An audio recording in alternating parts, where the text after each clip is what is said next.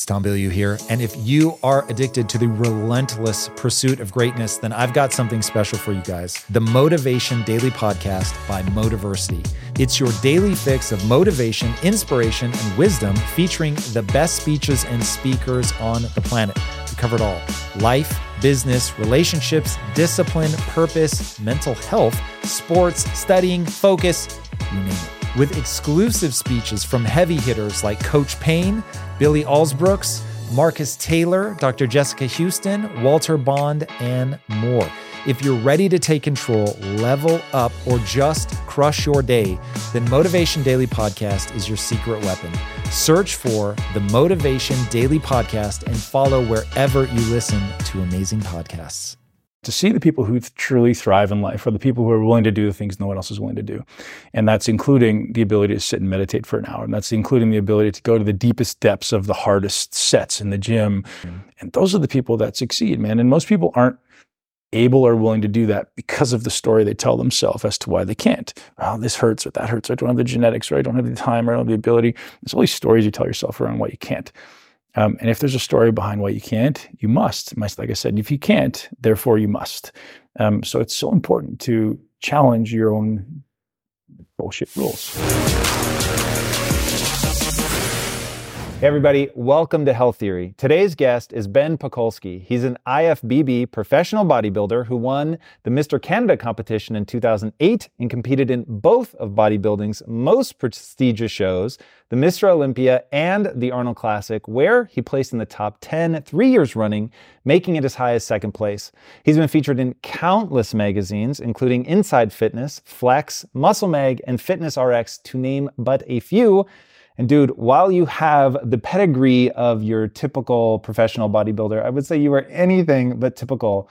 And I love that you call yourself a bodybuilding yogi. Yeah. What do you mean by that? So, for 20 years of my life, as I was just telling you, I was very myopically focused on this objective of I want to be the best bodybuilder in the world. I want to be the biggest bodybuilder in the world, and I want to be the you know win Mr. Olympia and uh, I accomplished a lot of cool things, as you you know mentioned in the intro. And uh, I accomplished a lot of goals. I accomplished a lot more than most people ever believed I would. I was that kid who didn't have the genetics. I was that kid who didn't come from the right family. I didn't come from the financial background. I came from Canada, so most people like, oh, you can't do it.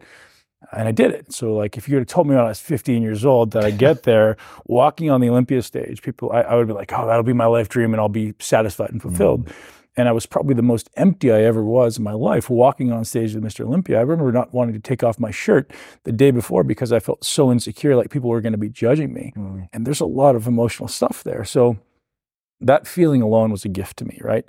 Um, because it allowed me to have the presence of mind, the consciousness to go, well, obviously, this external journey isn't going to fulfill me. So what is it? You know, and I started taking this internal perspective of, you know, shining light on myself now rather than shining light on the external objective. Mm. And so many people do that, you know, they, they send, they assume that the things outside of them are going to be the thing that accomplishes that fulfillment and that, that um, just gratification. So it's the accomplishing of, you know, making money or building body or whatever it is. And you realize, like, you know that it's not. Like, you could have all the money in the world and it's nice. It gives you good things, it gives you opportunities. But until you start taking that journey inside, nothing feels good. And so I was very blessed to accomplish some goals young, relatively. Um, and then I just realized, man, that's not what's going to fulfill me in life. So it allowed me to start stripping away the layers of the onion, the layers of the ego, and start looking deeper inside. And um, so now my journey is very much about um, finding myself, finding my true essence, my soul, um, and realizing that at the core of myself, just as the core of yourself, you are love. And how can you get your insecurity and fear out of the way to let that love shine through? So now my journey is about you know teaching people all of these th- mistakes I made along the way in fitness because I still love fitness and bodybuilding. I think it's still a beautiful thing. I just teach it from a different different perspective now, right? Rather than focusing on the end goal, focus on today and how can you be the best person you can in this workout, in this interview, in your relationship, and be present? How can you be with your family and your kids? How can you be present in your business. That's how you build the best body in the world. That's how you build the best business in the world is not being absent and on the phone and, and with your mind somewhere else when I'm in this moment. Like the only thing I'm thinking about when I'm sitting here with you is this conversation with you and delivering the best result I can right now. So if you're failing at anything in your life, it's because you're not able to focus, right? You're having a hard time being present and focused. And, and, and for me, yoga was this amazing eye opening experience because I was 310 pounds when I started doing yoga, which is funny, but at the same time, it was very difficult. And my, one of my things that I say you know, often is, you know, if you can't, you must. So I started taking on this this belief that, man, I really need to do yoga because I'm not good at it, and I got better and better and better. And the real thing that I that I accomplished or that I saw was the the necessity of being present. Otherwise, you can't hold those poses, especially when you're that big. Mm-hmm. You know, so it really forced me to be present with my breath, to be present with my thought, be present with my positioning. Otherwise, I'm falling over.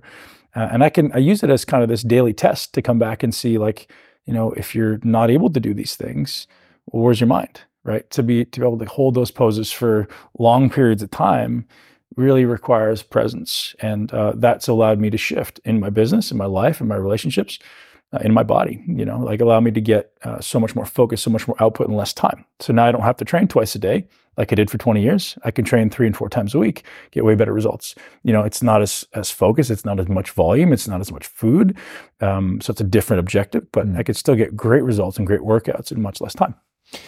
Jesus. Okay, so there's a whole sorry, lot in that. Sorry. No, no, no. That was fucking amazing, yeah. and is it really shows exactly what I'm talking about in terms of your approach is just so different. And I want to go back to something that you said, which gave me that real like sense of dissonance based on what I'm used to in life. When a guy of your size and stature says we're all love, I want to know what you mean by that. Sure.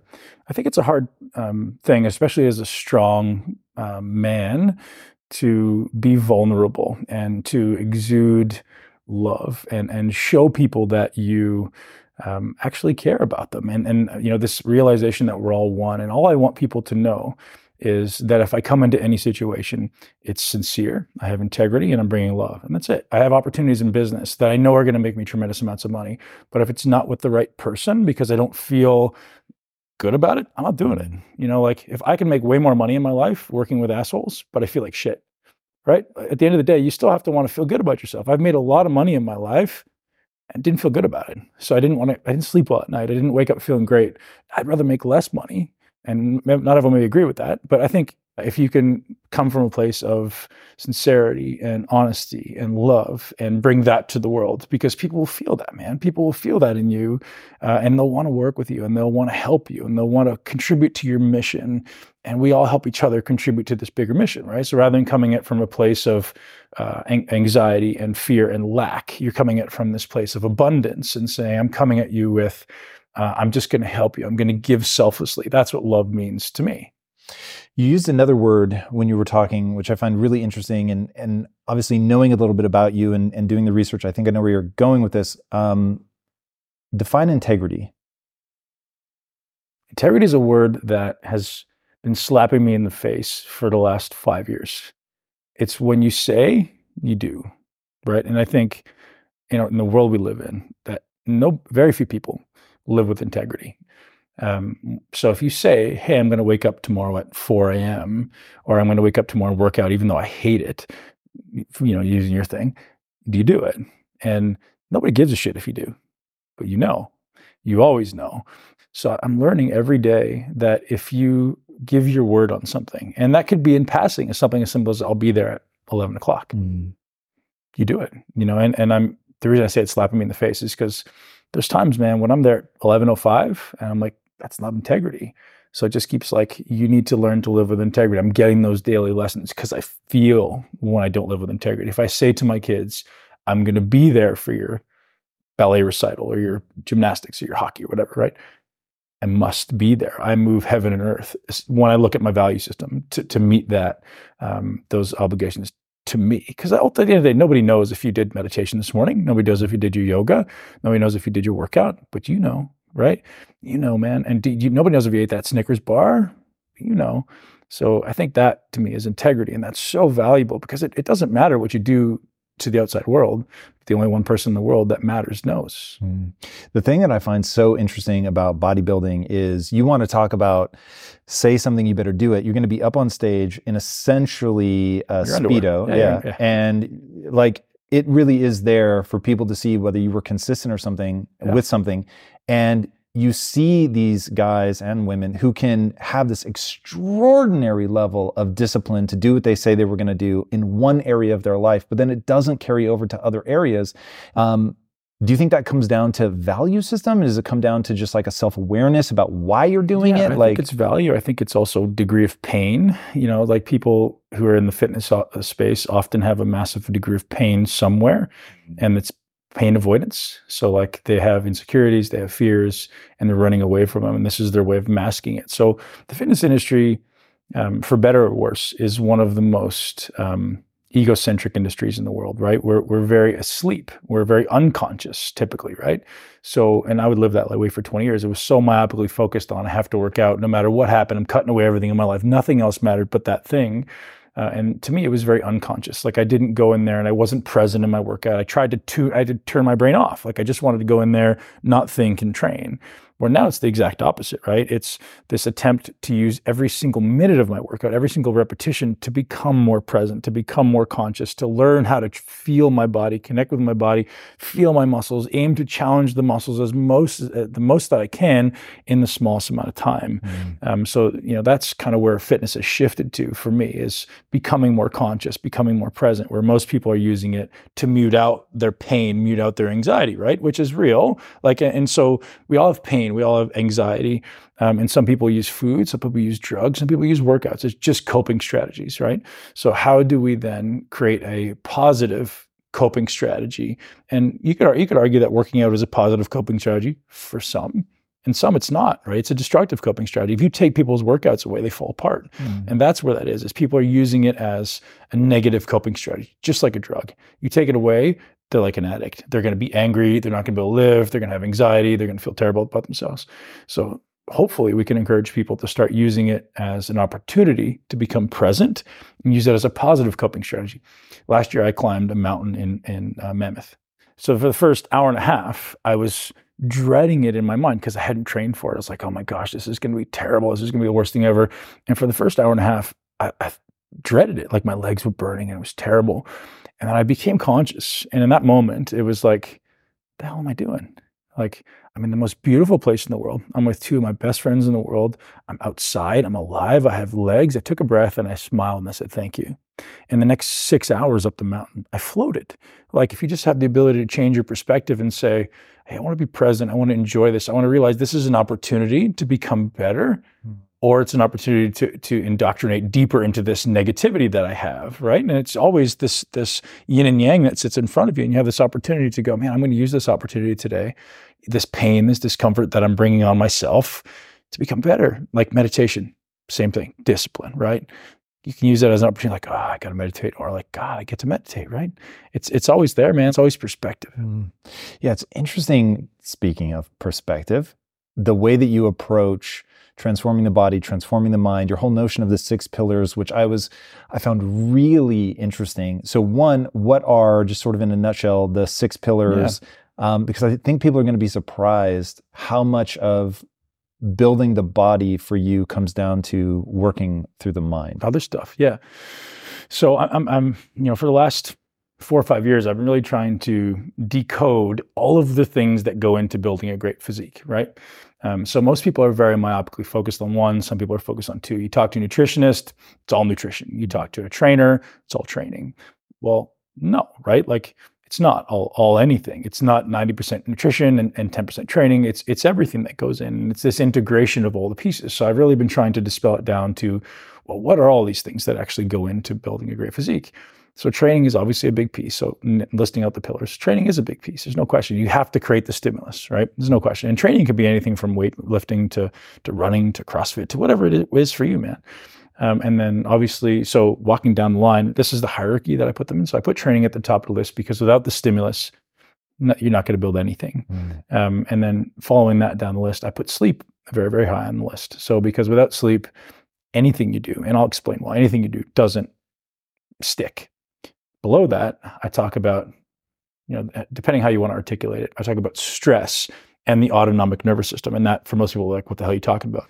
What that comes down to is breathing and meditation, right? So the way your body is interpreting your environment, your thoughts, the things that go into your body is all regulated by the autonomic nervous system, right? So if I'm stressed, what happens? My body releases cortisol, my body releases adrenaline. It's this general adaptation response. So if I put a gun to your head, it could be a similar response in your body as somebody cutting you off in traffic or as you going and doing a really hard leg workout. Those are all just amplifications, different amplifications of stress, right? So how I respond to that is extremely important. So we have this sympathetic branch, which is a stress response, and I have the parasympathetic branch, which is a rest and digest response.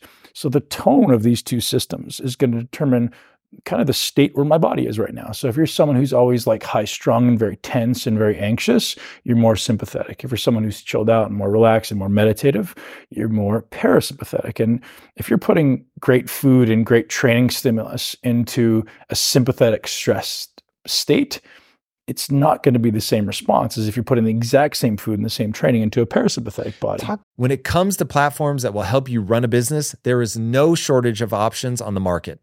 But if you want to use the best, most advanced, and most efficient platform out there, you need to be using Shopify. For whatever and wherever you want to sell, from launching to going international, Shopify is the global commerce platform that will help you grow at every stage of your business. With award winning customer service, the internet's highest converting checkout page, and a suite of integrated AI tools, Shopify is your all in one platform to quickly and efficiently take your business to the next level.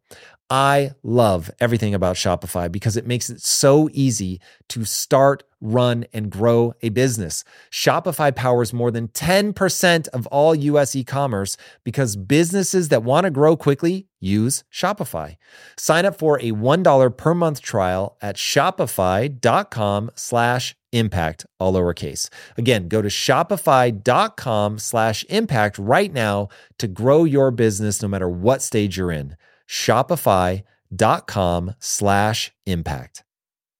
In today's highly unpredictable and rapidly changing world, the smartest move you can make from a financial standpoint is to actually understand how money works and how markets move. Because if you want to have any chance of investing your money wisely and growing your financial portfolio, you have to make a profit. And the only way that you're going to do that is either by setting and forgetting or actually understanding what's going on at a macro level. So whether you're a seasoned investor or someone looking for extra guidance, today's sponsor, Yahoo Finance, has got you covered with all the tools, data, and news that you need in one place to grow your knowledge base around what is happening in the world of finance and to make sure that you have the right goals and you're executing well.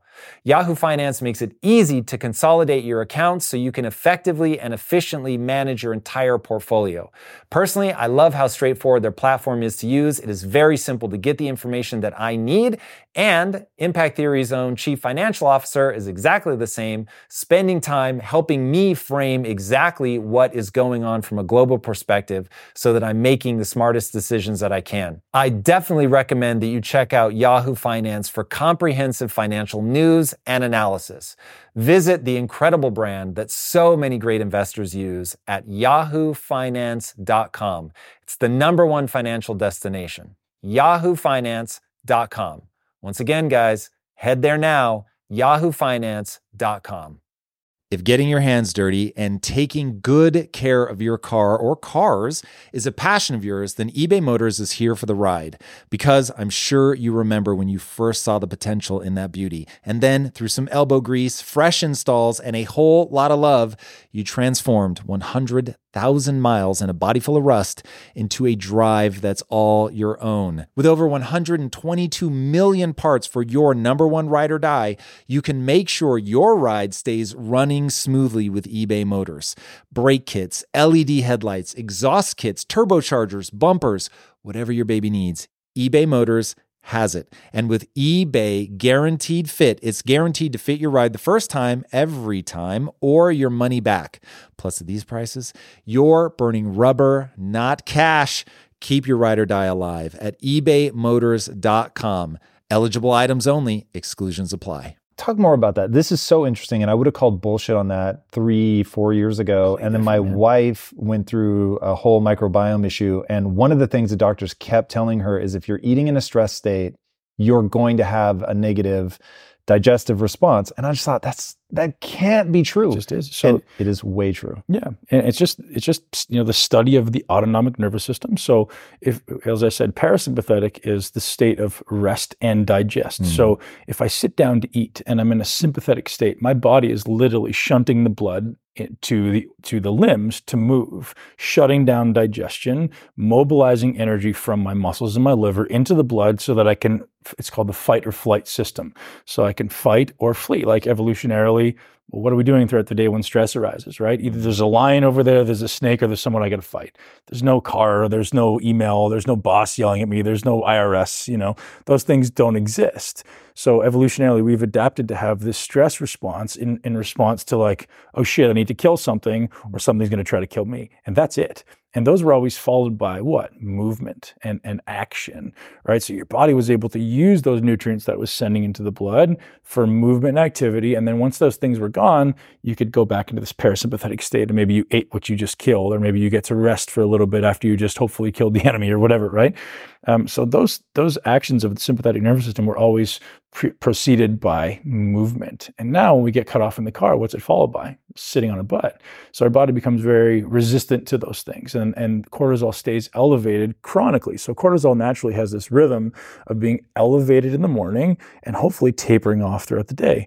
But unfortunately, because of the light, because of the stress, because of cars, because of EMF, because of all these things, cortisol tends to stay elevated and never really comes down. And how does that manifest, right? That manifests in a racing mind and a mind that doesn't sleep and someone who can't fall asleep at night and someone who wakes up in the morning not feeling rested or they wake up in the morning feeling anxiety. Well, all of those things are correlates of this highly sympathetic state, not allowing our body to actually do what it's supposed to do when we sleep, waking up in the morning and feeling terrible right? So, the, and then, oh, what do you got to do in the morning? I need a coffee. Why? What does coffee do? It spikes your cortisol. So it gives you that energy, right? And then guess what happens? Same negative perpetuating loop.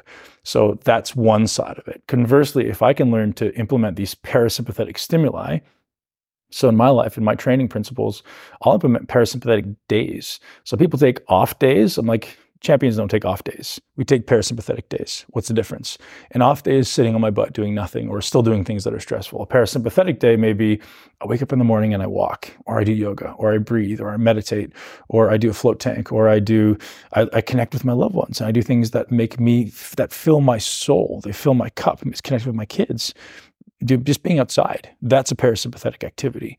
That's recharging your batteries just plugging in right? And that's bringing down that sympathetic tone. A parasympathetic day doesn't include my phone. It doesn't include my email. It doesn't include work meetings right? Things that i know that are going to stress me out. Mm-hmm. and you know man we all have experienced this without knowing it. You'll go away for three days to or, or for a week to some place remotely with your wife or by yourself and you come back and you go man i just feel so much better I don't know why, but my brain works better.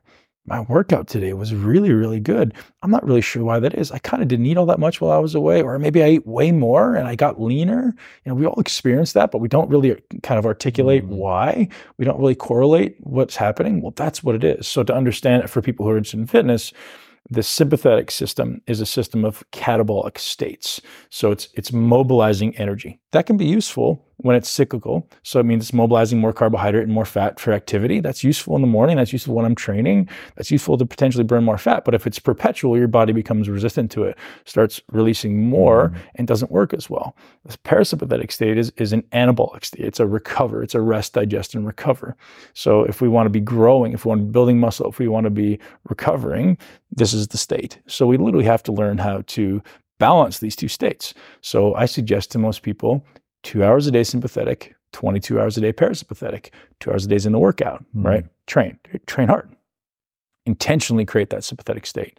But then I need to be able to calm down and be present and be calm and be able to have a conversation that's not anxious and fearful and, and reactive rather than responsive. And that's a parasympathetic reality. Mm-hmm. And the way you can measure this now you can quantify this stuff with your heart rate variability, right? People have probably starting to hear more about HRV. I'm a massive fan. I've got my ring everywhere I go, um, measuring your HRV. So HRV is a direct correlate with this mm-hmm. autonomic control. So if I see I have low HRV, it means my nervous system is doing this in this really small flux, and I'm not getting a lot of sympathetic stress, and I'm never really coming down into a parasympathetic state, which is where most people live. Low heart rate variability. Where what I want is a high amount of heart rate variability, right? I want the ability to get really, really amplified amplified for those hard, intense sets in the workout. And I want to be able to calm down and almost be a yogi in my calm state, right? So, this idea of the bodybuilding yogi, I want to be able to be very, very um, explosive and, and strong and fast and be able to work really, really hard and cutely. And then I want to be able to be completely zen on the other end. Mm. You said something that really hit me. Champions don't take days off.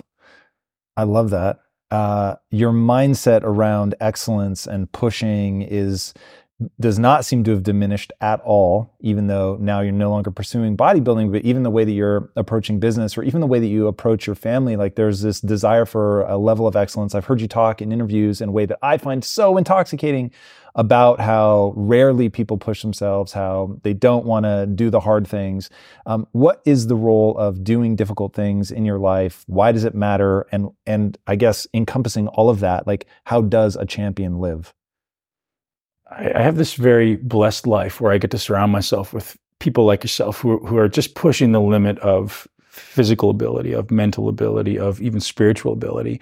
So I'm sitting back and watching how people um, act and they operate. And, and to see the people who truly thrive in life are the people who are willing to do the things no one else is willing to do. And that's including the ability to sit and meditate for an hour. And that's including the ability to go to the deepest depths of the hardest sets in the gym. Mm. And those are the people that succeed, man. And most people aren't able or willing to do that because of the story they tell themselves as to why they can't. Oh, this hurts or that hurts. Or I don't have the genetics or I don't have the time or I don't have the ability. There's all these stories you tell yourself around why you can't. Um, and if there's a story behind why you can't, you must. Like I said, if you can't, therefore you must. Um, so it's so important to challenge your own bullshit rules, mm. right? And this is where the integrity comes back.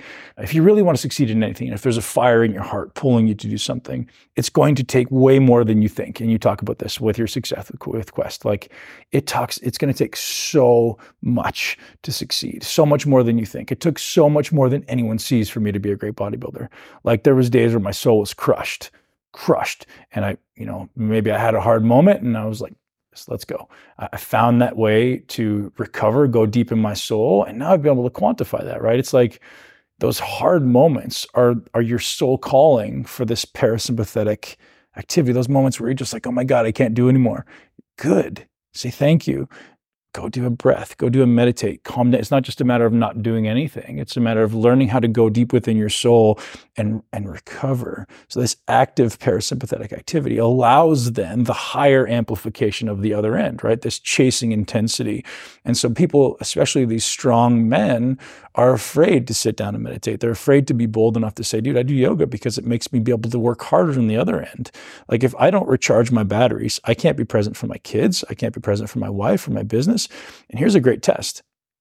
For a long time, my kids, my kids are amazing. They're the most w- wonderful human beings that I've met in my life. And they're energetic. And there's days where they're screaming and they're yelling and they're banging and they're breaking stuff. Irritates you. But that's not a reflection of them. That's a reflection of my inability to to respond and react to that stress, right? So I, I have been able to see this now definitively. If there's days when that stuff bugs me, or if your your wife is irritating you, that has nothing to do with her and everything to do with the way your body is sensing that. I want to talk more about self narrative. So, hearing you say there were moments where your soul was crushed, or even in the beginning where you're talking about you're about to walk on stage for one of the biggest shows of your life, and you're so insecure to take your shirt off, where literally 99.9% yeah. of humanity would stab somebody to look like sure. you look. How do you begin to build yourself back up? In fact, when I was researching you, this is probably the most interesting thing you said, and it really fucking hit me. That every day, the first thing you have to do is build your mind. Mm-hmm. I thought, whoa, that's so interesting to think about that. It gave me the chills just think about it now. To have to build your mind every day. What do you mean by that? I literally sit down, and I did this for a long time in my career, um, and, and create the person I want to be. I can take 30 seconds to five minutes before I come in here, and I can tell myself, who I am, what I what I need to bring to this conversation, what I need to bring to this environment. So I can't go into my daughter's bedroom when she's two or four or five now and be the same man that I am going into my leg session. I can't be the same man that I am going into my business. Like I have to literally create these little versions, like these little multiple personalities if I really want to thrive, right? Because if I'm the same person, there's going to be a terrible overlap. Something's going to go terribly wrong. So I need to learn to sit down and map it out. Like, who do I want to be and what does that feel like and what's my posture and what's my breathing and what's my cadence and how do I create that in every different scenario? That's the way you succeed. And that's hard in the beginning, right? That, and so I, I, I try not to use that term. Like, I don't believe anything is hard. I just believe you need to practice, right? Like, nothing is really hard. What's hard? Just means you haven't practiced enough yet. So I sit down in the beginning, you're like, man, it's really hard to, really hard to create this mind that I want to be, to be a champion bodybuilder in the gym. It's really hard to create this mind that's this romantic, caring lover with my wife. It's really hard to create this, this dad who's able to play dolls and dance with my daughter, you know, but it's not. It just takes consistency, practice, and diligence. And this is where meditation comes in, man. Like, if I'm not meditating, I see the difference. You're not showing up with your A game to talk to Tom Bilyeu. You're not showing up with your A game to talk with your daughter, and they're going to notice. I want to hear more about these avatars. I've never heard anybody talk about that before. And it's one of those things, as soon as you say it, it sounds immediately true. And when I think about myself, certainly there are different sort of sides of my personality that I would bring, but I've never intentionally created sort of individual um, avatars. Yeah give people like the actual words or, or, maybe it's images. I don't know. You talked about breathing, cadence, sure. but like the part sure. where you're saying, "Who am I?" Um, and especially as you use it in those moments where you feel broken or lost or scared or whatever, how do you cultivate a, an avatar that's going to be there when you need it? And then when you need it, how do you call upon it? Is it to say words? Is it to stand a certain way? Is it to picture the avatar? Like, what does that look well, it can like? be all those, right? So um, I can anchor any different thing to become that person. So it's like when I stick my keys in the door and I hear my keys jingle, I'll pay attention to my keys for a moment and I'll breathe and I realize I'm anchoring dad, right? And I had this other benefit, as I say, as I open the door, my kids would always run oh, like, daddy. And I'm like, oh, how can you not feel your heart, right? And then I'm dad. So what does that look like? Well, that means I'm not stressed. I'm not bringing work home with me. I'm not thinking about anything other than how can I fill my kid's cup? Because I know I don't get 24 hours a day with them, right? I'm not a stay at home dad. I wish I was. I'm not.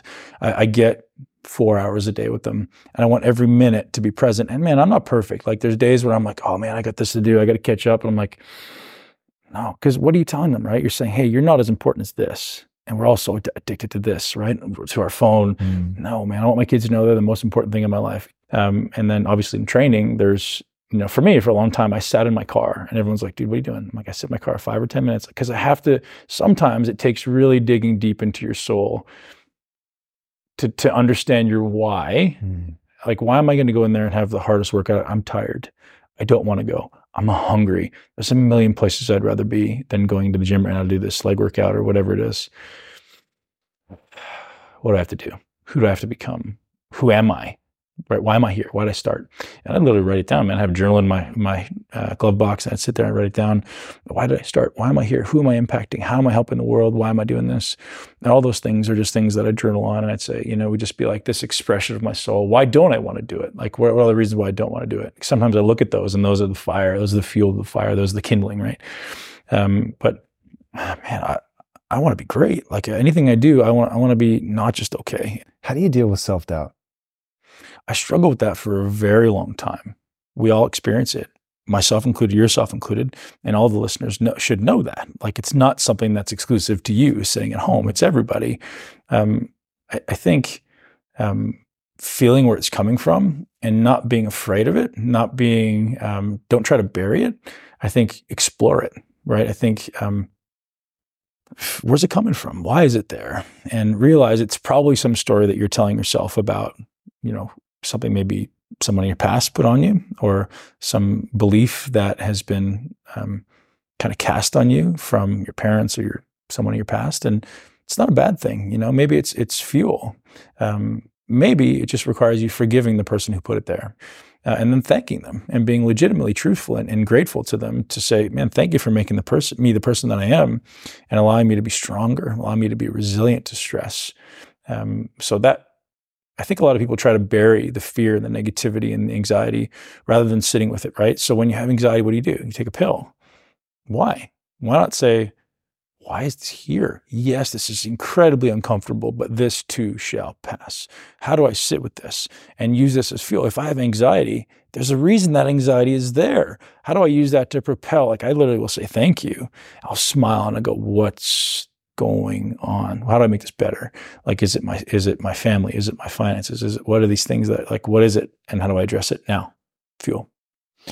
You've got a quote. I'm going to get it a little bit wrong, but I'll get the idea right. In the depths of your darkest moments, smile.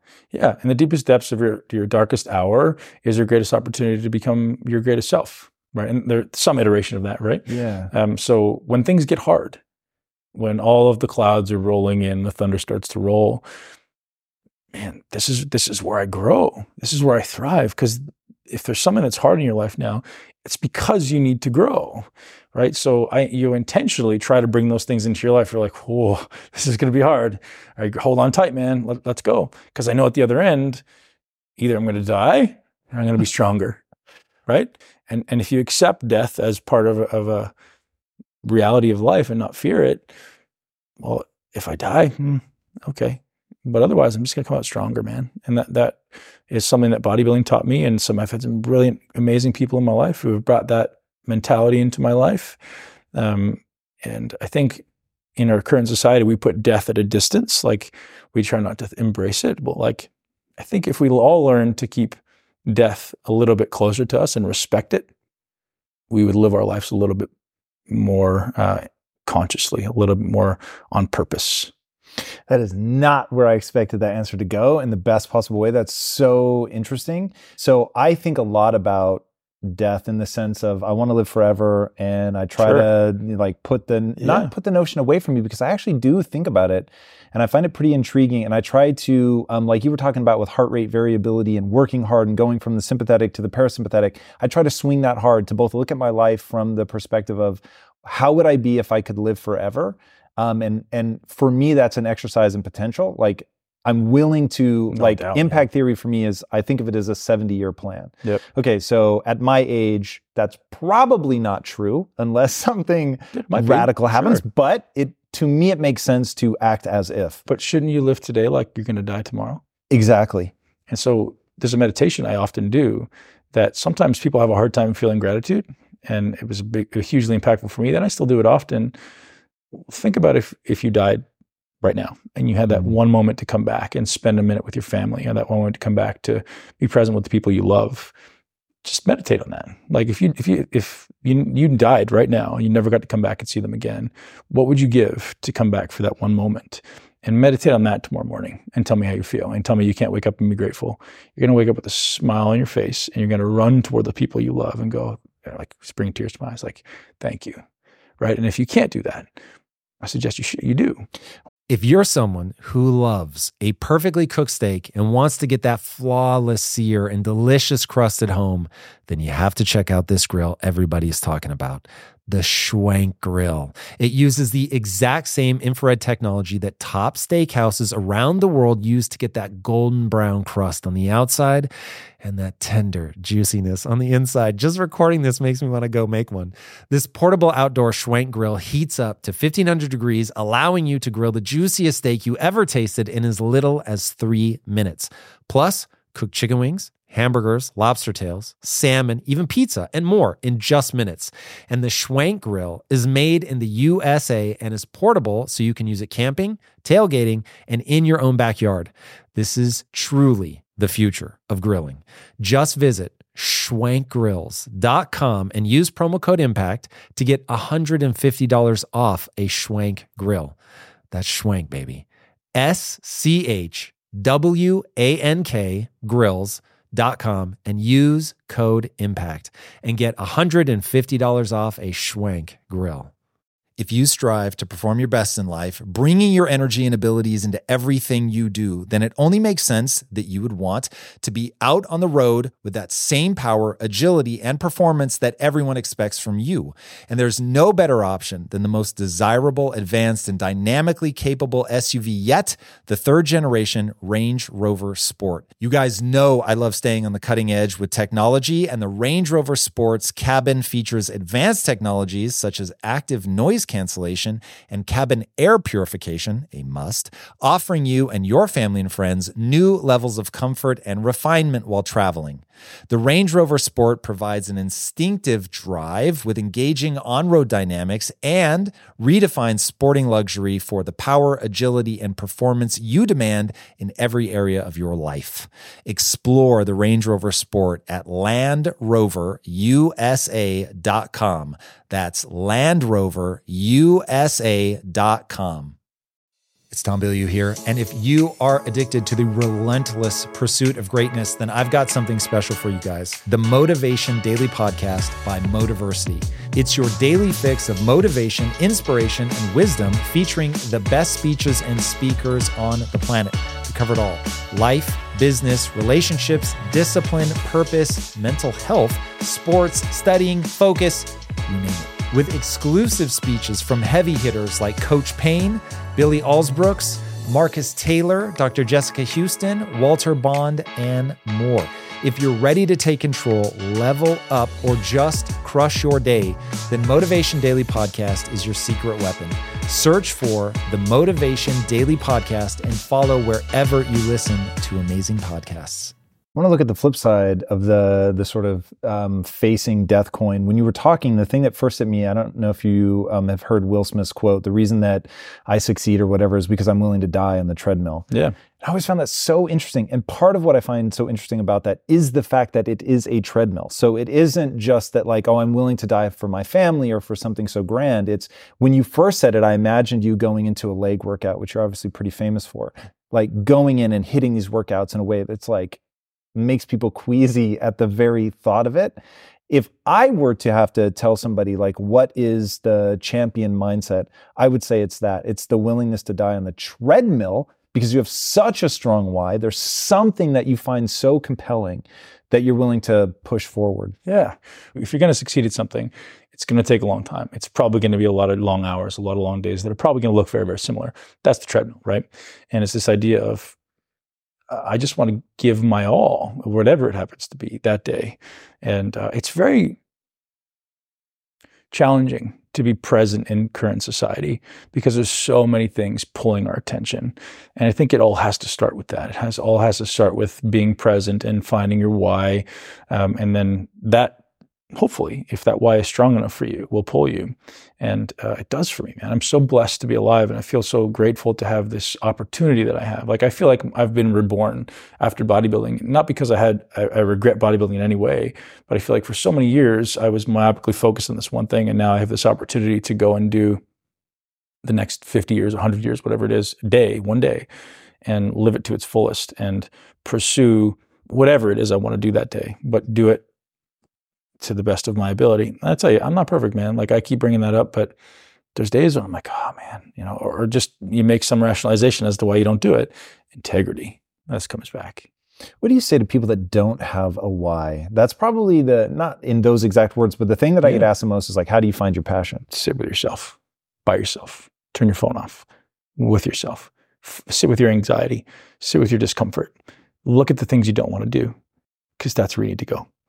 Um, I think most people just don't spend enough time by themselves. Like one hour of solitude a day sounds like torture to some people, right? Sit with yourself, man. Sit with your thoughts. And it may take time, it may take a long time. But I think at some point you'll know what you don't want to do. And you'll know that will start to, to chip away at what you do want to do, right? Everything in life has polarities. So, in order to experience um, bliss, you must experience pain, I believe, right? Other, if everything is always just lukewarm, you never really know which direction to go. And I think most people don't ever push themselves towards something because they're always in this world of comfort. We've created a world of tremendous comfort, you know, including the way their houses are and everything's just easy. So if you don't intentionally seek out things that are challenging to you, you'll never know like, oh, I like that or I don't like that, right? So there has to be this polarizing experience in life. It's interesting. I'm super fascinated by the idea of doing hard things, but I think for a very different reason. So Hmm. I have a strong feeling that part of what haunts people in a modern context is um, you're not being chased by a lion. And so there's nothing that forces you into earning credibility with yourself, which I think the mind has something innate to it that's like, you Absolutely. did this fucking hard thing. And Yeah. because of that, there's a neurochemical reward. I don't know why that is. I'm sure it has something to do from an evolutionary perspective. The lazy fucks ended Yeah, up yeah, getting yeah. eaten. They, they weren't hunting. So there's like something in us that's pushing us and propelling us to have a desire to have done something hard, if that makes sense. But in a modern context, we can avoid a lot of that. And because we also have in us, from an evolutionary perspective, the desire to conserve calories, because we didn't know when we were going to get the next, we have this weird competing desire. The desire But then you experience pain as well, right? Because if I avoid the hard things now, I will pay the piper later because I will experience pain uh, from lack of doing things, right? So you know, if you push hard now, you just you, you experience the pain now. But if you don't do anything now, well, what's the pain in the future? Well, I don't have money, or I don't have food, or I don't have fitness, or I, I'm going to die. Like I don't like myself. I think Yeah. that's the one. That's the one That's that fucking scares me for people. Yeah, so either experience the pain of discipline or experience the pain of regret, right? That's the ultimate reality. Like if either you experience it now or you experience it later, but you're going to experience it and choose it, man. Like I love the idea of being able to choose my pain, choose my discipline. Like, oh, I like that. Like it's do more of that, and therefore I get better at that thing. Versus like, oh shit, my pain is going to be chosen for me. And I talk to my kids all the time about that. It's like, do you want to choose your life? You want someone to choose it for you? Well, I want to choose it. Great, well choose it. Otherwise, if you sit on your ass, I'm going to choose it for you, right? Like go do it, whatever you want to do, as long as you do it well. Um, I, that's just the reality. I think that's a pretty simple way for people to get it, man. Pick your discipline. Otherwise, the world's going to pick it for you. Mm. You know that that's how we approach um, everything with anybody is, is um, intentionally seek the things that are going hard rather than avoidance. And I think uh, as um, many people in our culture don't get the opportunity to have parents who push them that way. So guess what? Good Mm. because you got to do it yourself. You know, rather than going, oh, I didn't have the parents, I don't have the genetics or the money or the time. Good, because now you get to do it. It's a get to attitude. All right. So talk to me about that person. They don't have the genetics. They don't have the time. They've got every It's excuse just in the the world. story you tell yourself, man. Like I was obese, my family's alcoholics, they're all overweight. I had a speech impediment and a learning disability. Like talk about like the polar opposite of what you would expect me to grow up to do, right? But I realized I didn't have a learning disability. I didn't have a speech impediment. I was just a really, really fearful kid. So my dad had an explosive temper. I'd come home and things were just upside down, and I'd sit there and I'd shake. And I like anytime I talked to an authority, all the way up into university, I would stutter. I, I, I didn't have a stutter when I talked to my friends, but when I talked to somebody I was afraid of, I get scared. I was like, fuck, that's my dad. And when I finally realized that, it's like, oh, okay. So I don't have a problem. It's just the story I was telling myself. Mm-hmm. Right. And once you release those fears, once you release that story you're telling yourself, you're like, you're empowered to go, I just don't have the skills yet. I can't yet. If we just add that little word at the end of your sentence, all of a sudden you're empowered to go, oh, I can do anything, man. I can literally do anything. And if you take that attitude into a job interview, if you take that attitude into a business, I can do anything. Everyone's going to hire you. Like fuck, those are the people I want to hire, man. If you're someone who says I can do anything, I want to hire you. Like, eh, I'm not really sure. No, thanks. Not for me. Right. And then all of a sudden doors start to open up. And you know, you know, as a business owner, there's so few people who take on that attitude. Like if you if if I give you a problem and you're coming to a job interview, like I'm not really sure how to do this. See you later. Right? Like I don't know how to do it. Man, I'm gonna figure out. I'm gonna do it with a big smile on my face. I'm gonna do it better than everybody else. That's the attitude, right? Mm. So get ultra tactical for me. How do you go from where you were, not without the genetics, to be Sorry. the bodybuilder? Like, Yeah. what are people listening right now? They want to make that kind of change. They want to radically alter So- their physique. You realize that it's never the skills and tactics. It's always this. You know, because I could give people the best workout and the best nutrition plan in the world, and so many people still seem to fall short. So I've started reverting back to these, you know, one of my six pillars is, is mindset. It's the mental mastery game. So what does that look like, right? It's it's one, stopping the story you're telling yourself. And when when you do that and you just take action. So I create a list of daily action items, right? So I have an action plan. So I'll talk to you on the phone and I'll be like, hey Tom, what are the things that you know holding you back? And I'll uh, you won't even tell me, I'll pull it out of your words and I'll be like, okay, well here's the things I need you to do every day. Are you willing to do that? And for most people, it's starting with small victories, right? It's starting with, okay, man, I need you to wake up every morning. And no matter where you are in the world, I need you to go outside. I need you to walk at least 20 minutes, ideally 60 minutes. Can you do that? Yes. Okay, I need you to breathe. Can you do that? Five minutes a day. Can you do that? Yes. Okay, let's start there. Right. And maybe we do a, small, a couple small eliminations from your nutrition plan. Can you start there? And then, like, after a few days, they're like, hey, man, I feel good about this. What's next? And then we start building on this habit stacking, right? We start building on those small victories. And I don't say those those two habits um, you know haphazardly like those are the mm. two that i think everyone should start with so like people people come to me for like you know i want to build a bunch of muscle okay here's your first month walk and breathe and they're like what like yeah if you can't do those things one, consistently, how do you expect to pass mm. and succeed at, at, a workout program? Two, the parasympathetic influence, right? So walking and breathing. One, walking is is correlated with improved motivation, increased dopamine, increased neuroplasticity, all these things that are going to help your brain grow and improve your psychological state. And breathing, as I said earlier, was like it's the gateway into this parasympathetic state. So the calming down your stress, the, the ability to recover. If you can't do those things for 30 days, how do you expect to succeed over two, five, and 10 years? You can't. So it, it's always, you know, human beings tend to complicate things, right? So I want people to start looking at the simplest common denominator. And I'm the, I'm the biggest fan. And when I was a kid, five, you, know, even as a professional bodybuilder, if someone told me to walk, I'd laugh. Like walking's for old people. I take my kids on walks now because this bilateral stimulation has been correlated with um, connecting the hemispheres in the brain, allowing your brain to work more clearly, allowing your brain to improve dopamine secretion, improve neuroplasticity. So there's so many benefits to that walk at the you know the zero hour as soon as you wake up, shoes on out the door. And it doesn't have to be hard; it just has to be done and progressive, right? It's like if, you know at some point you want to get to the point where some you're walking like somebody's chasing you, but it's all or run if you want to run but uh, again it becomes a it becomes a mindful practice. It becomes like can i turn this thing into something that's meditative? So anyone sitting at home with with a conversation around why they can't start there. It, it, no matter what the goal is like even if your goal is hey i want to build an awesome business good walk. Because if you can't do that you're never going to meditate. You're never going to journal. You're never going to do the financial things you need to do. The simplest thing man if you don't pay attention to your health everything else is going to falter yeah, for sure. What are some basic things that you have people do to their diet? You said maybe eliminate sure. a couple things. So depending how how hardcore people are, how far down the line they are, like I usually eat like a very small number of foods. I just eat more of them. Um, and I think this idea of variety is um, relevant, but only within a small subcategory of foods. So I'll list out the foods that I often eat. I eat wild meat, so like red meat, you know, fish, I don't eat a lot of chicken and turkey, even though people think that's better. Um, I, I, eat, you know, any type of wild meat that I can find. I eat green, organic green vegetables. I eat a lot of berries, um, olive oil, avocado, coconut oil, coffee, and chocolate. Intentionally. Chocolate. That was not the one dark I expected. Chocolate. Dark okay. chocolate. Like without sugar added. Yeah, polyphenols. Got it. Yeah. So uh, I'm, I'm a big fan of adding polyphenols into the diet for brain health and, and longevity and nervous system. So a lot of those foods are in there for polyphenols, olive oil included, many mm-hmm. benefits to olive oil. But those are my foods, and I'll just eat varying amounts. And occasionally I'll add in sweet potatoes. Like so it's pretty much a ketogenic diet. But mm-hmm. if I mm-hmm. feel like I'm training hard or if I want to have a sweet potato because I feel like having a sweet potato, I will. Right. And I, things I eliminate are, are grains and dairy um, and um, corn and soy and eliminate all that stuff. It's just inflammatory, right? I don't think it's necessary. So uh, that's the simplest way to do it. Is, is people always looking for the new miraculous diet they want to follow? Is it keto? Is it vegan? Is it carnivore? Is it God whatever?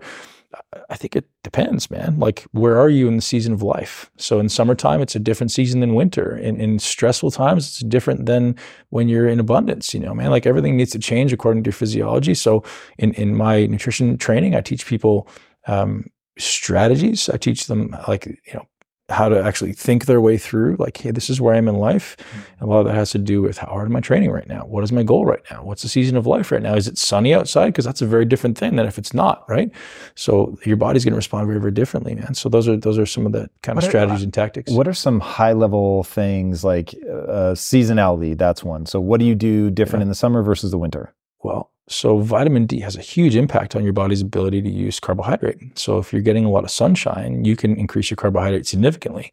So uh, that's a big one. Um, so in the wintertime, maybe it makes more sense evolutionarily to have more meat and more fat because you may have had access to animals, but you may not have had access to bananas and pineapples.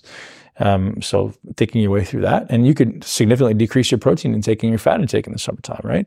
So it's a cyclical approach. That's you know uh, the simplest thing you can do. And then you know subsequent to that, where's your stress? If your stress is elevated, most people on a ketogenic diet that actually can add to your stress, right? So if carbohydrates are actually a great way to modulate stress in the body. So as cortisol goes up, if we bring insulin or carbohydrate up, typically cortisol comes down. Your body can use carbohydrate and insulin to actually modulate cortisol. So if we have a high amount of stress, maybe it's a good way to help us bring stress down. You know, and I, I'll use that strategically to sleep. So if someone has a racing mind at night and they can't calm themselves down, there's a few things you can do to start calming down your nervous system. Carbohydrate being one of them. Anything that's a GABA agonist being another one. So GABA is a neurotransmitter in the brain that can help to calm down that racing mind. So some supplement examples would be GABA as an example, glutamate or uh, glutamine or, or glycine or, or taurine is a good example. So those are good supplements to help you calm people down to to kind of bring into that uh, more parasympathetic state before bed. You said you don't eat a lot of chicken and turkey. Why not? Well, the quality of it in America is very poor, right? They're typically eating soy and corn, so they're going to be high in more omega six fats. Even so, most people are like, oh, chicken and turkey are better. I'm like, eh. um, you know, fish, great, great, um, great fat ratios, and then wild meat's going to have because they're fed on grass or wild things, they're going to have a better ratio of fats. Give me an example of some wild meats. um, venison, elk. I do eat grass-fed beef. I eat not a lot of it anymore. Bison, um, things that I know where they're coming from, and uh, if I find some antelope or if I find some moose or kangaroo or something like, I'll eat that. Um, and that's just because it's different and it's got a better fat profile, and I know it's eating food that's good. Like I don't want to eat uh, an animal that's eating food that's crappy, man. And corn and soy are not good for us. And do you think about calories? Are you counting macros? For Like, most all that? people, not right. Like I'm like, hey, here's your list of foods. Eat as much as you want, and if they need a guidance, then yeah, of course. Like cal- you can't refute that calories matter at some point. But for most people, if you just eliminate all the crappy foods, they're probably going to eat less because they're going to feel better. They're going to be, you know, actually nourishing their body and not just be hungry all the time. Mm-hmm. So if you're eating empty calories, you're going to be hungry all the time. Your insulin levels are going to be all over the place. You're going to be hungry. So if we just give them good foods like good meats, good fats, good vegetables, I think it just feel better, and the likelihood of having to count calories goes down significantly. If someone's doing a contest or someone wants to get in shape, of course, like we're gonna we're gonna figure out a way to manage calories, right? Mm. Um, but for average people, man, just like limit the number of food choices, and obviously within within wild meats, there's a ton of variety. Within green vegetables, there's a ton of variety. Within berries, there's a ton of variety, right? Even with olive oil, there's different regions of the world you can get olive oil, right? So there's variety within those things, um, and so there's variety within that, but it's still just kind of a different subcategory. Mm. Yeah.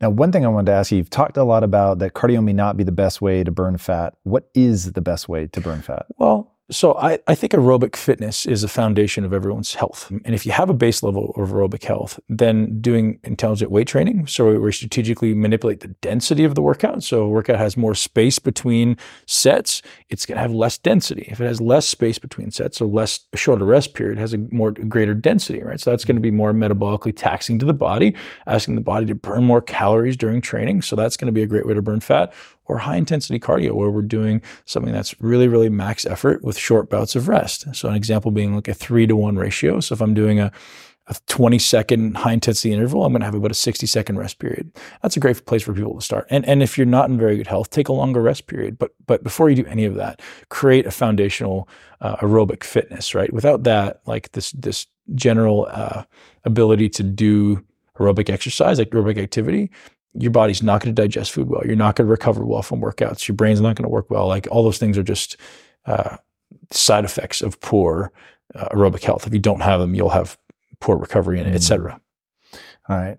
so I know that you have a lot of programs and stuff around exercise specifically. Where can people go to find out more about you, your programs? Yeah, so I've got a podcast that's been doing really well, and so uh, it's called Muscle Intelligence. It's called the Muscle Intelligence Podcast, which may not be the most accurately named, right? So it may be more more um, like something like what you're doing is is like I'm trying to find amazing people doing amazing things. So when people hear muscle intelligence, they're like, oh, it's just about building muscle. It's not. It's about so much more. It's getting into like all the things that I talk about, right? Um, BenPakulski.com is currently under construction. Uh, MuscleIntelligence.com is about to launch my most recent program is hypertrophymastery.com. So hypertrophy being muscle building, mastery. And, and, it's not even necessarily just for muscle building. It's for anyone who wants to learn how to train for your body. So I really get into um, individualization. So like you doing a bench press, me doing a bench press, not the same thing, right? So uh, just walking through every body part in, in, like a course format where we give tons of um, great execution tips and, and great, uh, you know, how to approach the workout, how to approach setting up a, uh, setting up your own workout, like what orders you should do, things like that. Nice. Yeah. All right. If you were going to have people make one change to their diet or fitness or whatever that would have the biggest impact on their health, what would you have them change? Coming back to the stuff we talked about at the beginning, it, it's learning how to become present. So sometimes it's just like stopping for a second and feeling. It's maybe just paying attention to the sounds, the sights, the way your body feels and your breath uh, and just do that. And like, rather than blocking things out, like take a second to feel the tension in your body. Take a second to feel the breath. Take a second to hear the sounds in the room and, and it's become present. And I think the ability to do that, if you start with those micro uh, increments over time, eventually they become longer, and eventually, hopefully, it becomes your whole life, where you can become present, become thoughtful, become, um, you know, very, very present your ability to articulate yourself. So um, that, you know, that starts everything. Because if you want to make a change in your life, it has to start with being present because 95% of our activity after 35 is unconscious. So, how do we become present enough to make a change? Because it's so challenging. Nothing's hard. It's challenging to become present enough to change. And that's what people lack. Mm. I love that. Love Thank you so Thanks, much for being on the show. I appreciate having me. Guys, if you haven't already, be sure to subscribe. And until next time, my friends, be legendary. Take care. Thank you guys so much for watching and being a part of this community. If you haven't already, be sure to subscribe. You're going to get weekly videos on building a growth mindset, cultivating grit, and unlocking your full potential.